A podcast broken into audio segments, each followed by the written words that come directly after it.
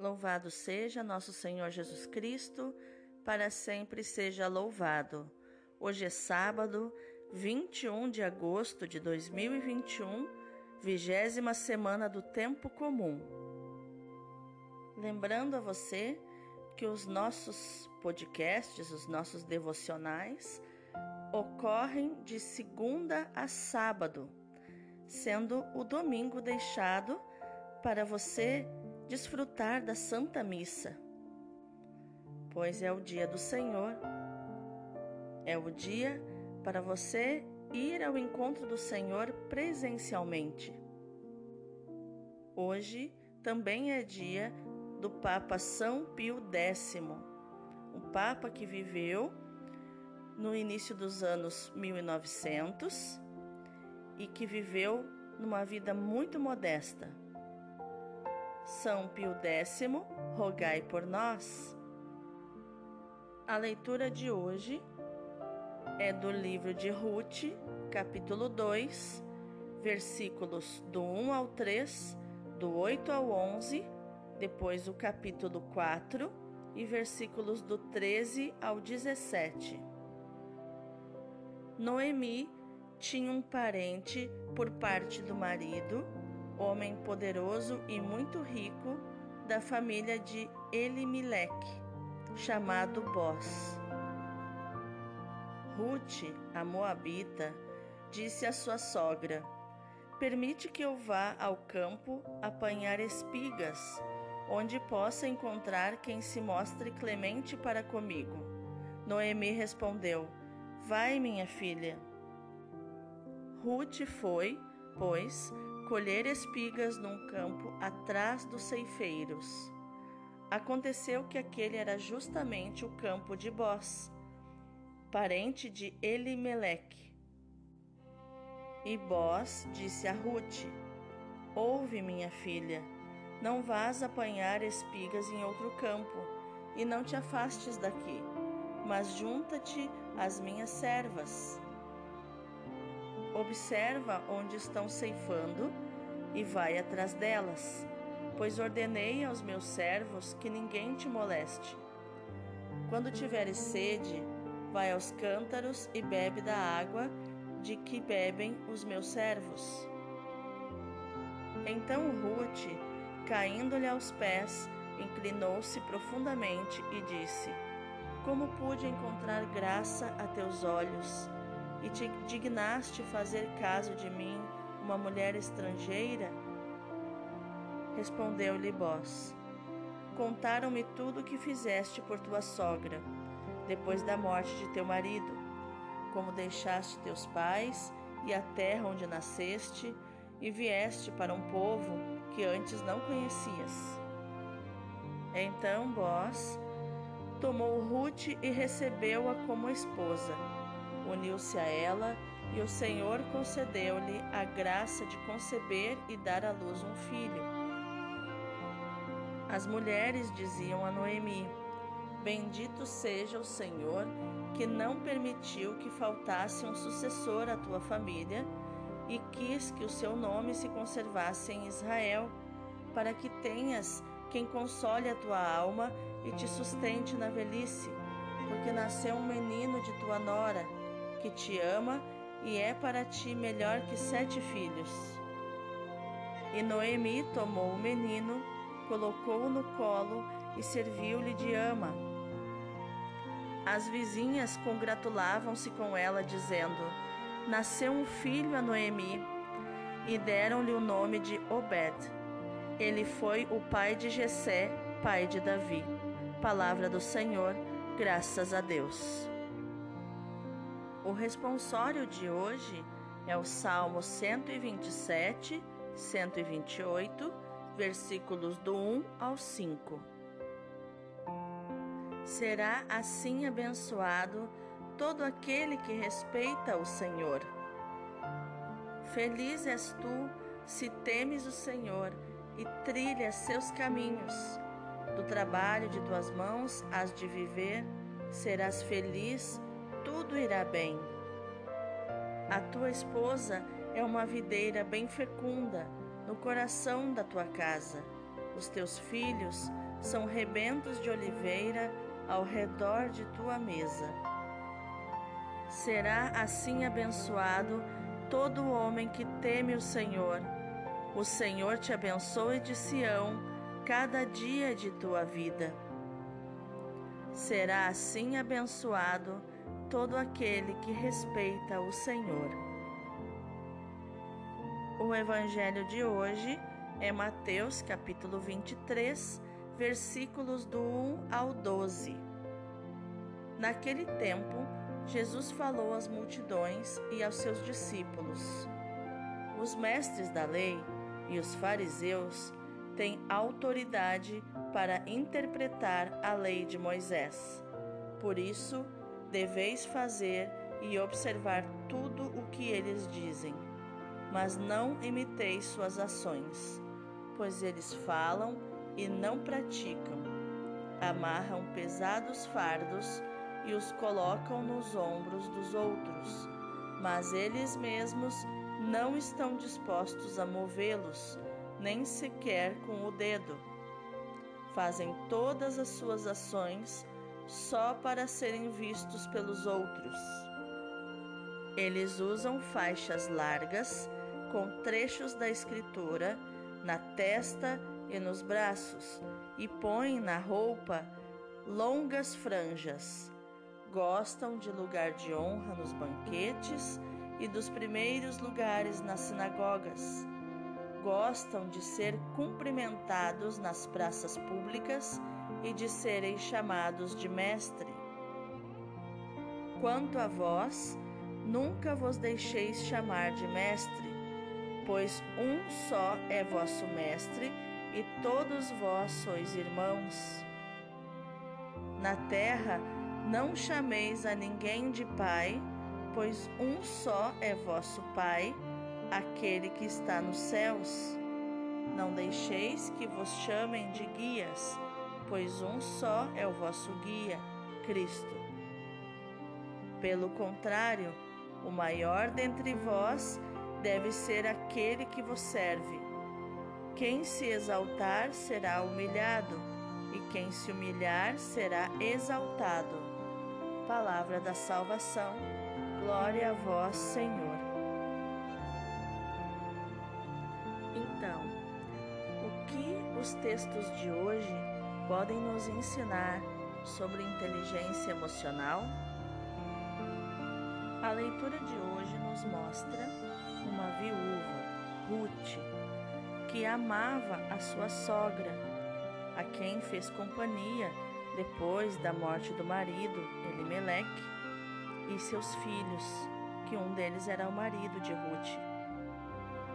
Ruth nunca abandonou a sua sogra, sempre fez companhia pelo amor que tinha por ela.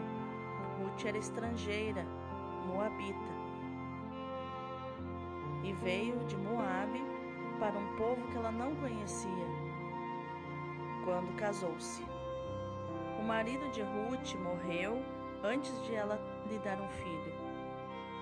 Lembrando que a cultura judaica sempre valorizou a geração de filhos para eles e também, eu vou fazer um parênteses aqui, para a nossa alma, principalmente a alma da mulher.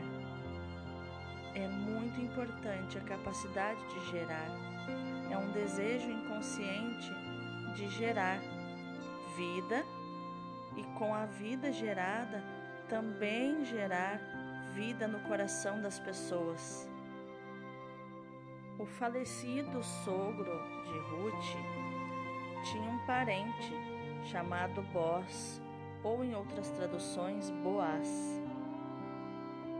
E foi a ele que Deus usou para casar-se com Ruth, aquela que era estrangeira, e dos dois gerar o pai de Davi, do qual Jesus depois viria a ser descendente.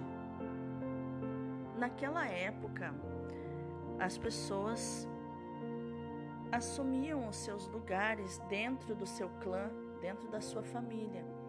E Ruth, então, via a sua sogra como se fosse a sua mãe. E nas leis sistêmicas, nós devemos ver os nossos pais como grandes e nós pequenos. Então, Ruth tem um comportamento quando chega diante de Boaz, que era muito poderoso, ela ajoelhou-se e inclinou-se, que era um costume da época para aqueles que eram os menores na família. E Ruth também era uma serva dos campos. Então, ela inclinou-se e agradeceu por achar graça diante deste homem. Note que, por ser estrangeira, ela poderia ter uma atitude de se sentir menos, de menos valia, de se sentir inferior. Mas por demonstrar tanto amor com a sua família, com a sua sogra, Boaz revelou a sua admiração por essa mulher. Ele falou para ela com tanta, falou com ela com tanta empatia e com tanta compaixão, se colocando no lugar dela e sentindo aquilo que ela sentia e imaginando como ela se sentia sendo estrangeira, tendo aberto mão de tudo para morar numa terra que ela não conhecia é, e mostrou a sua admira admiração por ela, é, por ela ter cuidado da sogra depois da morte do marido, como deixou a sua terra e veio para um povo que ela não conhecia. Boaz elevou Ruth, edificou ela, a alma dela, os sentimentos dela, mostrando a sua admiração pelas suas atitudes. E desse amor eles geraram Boaz e Ruth, a Obed que foi pai de Jessé, que foi pai de Davi. Obed, então, foi avô de Davi e Ruth e Boaz foram bisavós de Davi. E o salmista vai proclamar isso no salmo, que quando a nossa família vive na ordem certa, cada um ocupando o seu lugar, os pais sendo maiores que os filhos, os filhos sendo menores que os pais, os filhos respeitando a sua ordem de chegada, aquele que veio primeiro, aquele que veio em segundo, terceiro e assim por diante. Quando o casal cuida primeiro de seus filhos, sem deixar de honrar os seus pais, que agora já estão, já fazem parte de outra família, da família de origem. Tudo anda em harmonia. É isso que o salmo de hoje diz. Todo aquele que respeita o Senhor e, por respeitar o Senhor, respeita a ordem das coisas, é abençoado. Quando você cumpre os princípios, Deus cumpre as promessas. E você, vivendo assim, será abençoado, trilhando os caminhos do Senhor. Do teu trabalho, você irá viver, você terá prosperidade. Tua esposa será fecunda, os teus filhos serão rebentos de oliveira ao redor da tua mesa. E respeitar a ordem das coisas, aqueles que chegaram primeiro, é o ensinamento que Jesus traz no Evangelho de hoje. Jesus declara no versículo 2 que os mestres da lei e os fariseus têm autoridade para interpretar a lei de Moisés. Por isso, nós devemos fazer e observar tudo o que eles dizem, mas não devemos imitar suas ações, pois eles são hipócritas falam e não praticam. Da mesma forma, devemos respeitar aqueles que têm autoridade para interpretar as Escrituras. E não devemos sair interpretando conforme a nossa cabeça. Existem pessoas que têm autoridade, estudo para isso. E que têm também a inspiração do Espírito Santo para interpretar corretamente as Escrituras. E essa autoridade pertence ao magistério da Igreja, responsável por nos ensinar as Escrituras, principalmente o Novo Testamento. O magistério da Igreja é composto pelos santos padres da Igreja, os primeiros padres que viveram depois da morte de Cristo na cruz e sua ressurreição. A Igreja tem essa autoridade de interpretar as Escrituras. A Igreja possui três pilares: tradição, magistério e escritura. A tradição dos apóstolos veio primeiro, com a tradição oral, onde os apóstolos que viveram com Cristo transmitiram a sua mensagem oralmente como se, vamos chamar de palavra em modo gasoso. Podemos ouvi-la, mas não podemos pegá-la. O magistério é composto pelos santos padres da igreja, os primeiros padres que viveram após a ressurreição de Cristo. E eles têm autoridade para interpretar as Escrituras do modo correto segundo a tradição que os apóstolos deixaram. Pois nem tudo está escrito na Bíblia. A Bíblia não caiu do céu com um zíper nas nossas mãos. Ela foi sendo construída pelo poder do Espírito Santo através da tradição dos apóstolos e do magistério da igreja. A Bíblia foi sendo escrita depois que já se pregava muito a palavra e a mensagem de Cristo oralmente. E nesse mesmo tempo, um pouquinho depois, vieram os santos padres para interpretar as Escrituras corretamente. Eles estudaram incansavelmente os pergaminhos das Escrituras. E a igreja através dos primeiros concílios, foi decidindo, ouvindo o Espírito Santo, quais os livros que fariam parte da Bíblia que temos hoje. O que é palavra de Deus e o que não é. O que é inspiração do Espírito Santo e o que não é.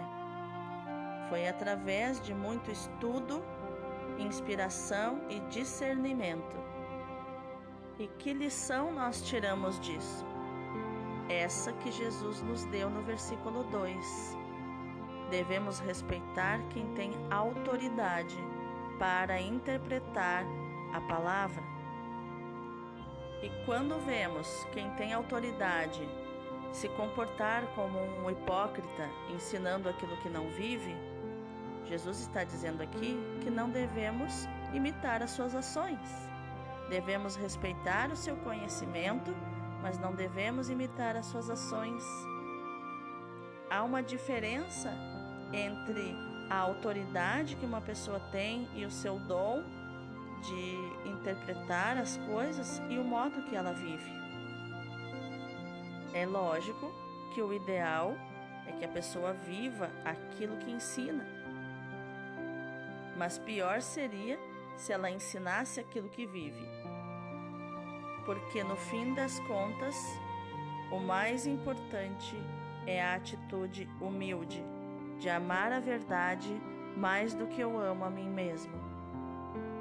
E por isso Jesus vai dizer no versículo 11 e também no 12: Pelo contrário, o maior dentre vós seja aquele que vos serve. É o serviço. Assim como Ruth se colocou a serviço e foi exaltada por Boaz e pôde gerar aqueles que gerariam o rei Davi. Ela pôde ser bisavó um, do maior rei que já existiu abaixo de Cristo. E o ensinamento final de Jesus está em ter a atitude humilde de se colocar a serviço, porque quem se exaltar será humilhado e quem se humilhar será exaltado. E foi a arrogância que dividiu a igreja em várias pequenas igrejas e religiões. Sempre que uma pessoa quer se tornar maior e fica de um tamanho que não lhe pertence, que não é o seu tamanho, e não respeita aqueles que vieram primeiro, a Igreja de Cristo, existe divisão. E essa e toda divisão é diabólica. Claro que os nossos irmãos cristãos de hoje não tiveram culpa das divisões do passado. Mas nós precisamos entender o movimento dessas coisas para entender o fundo de soberba que existe na ação humana. E lembrar dessa palavra: quem se exaltar será humilhado, e quem se humilhar será exaltado. Deus abençoe o teu dia.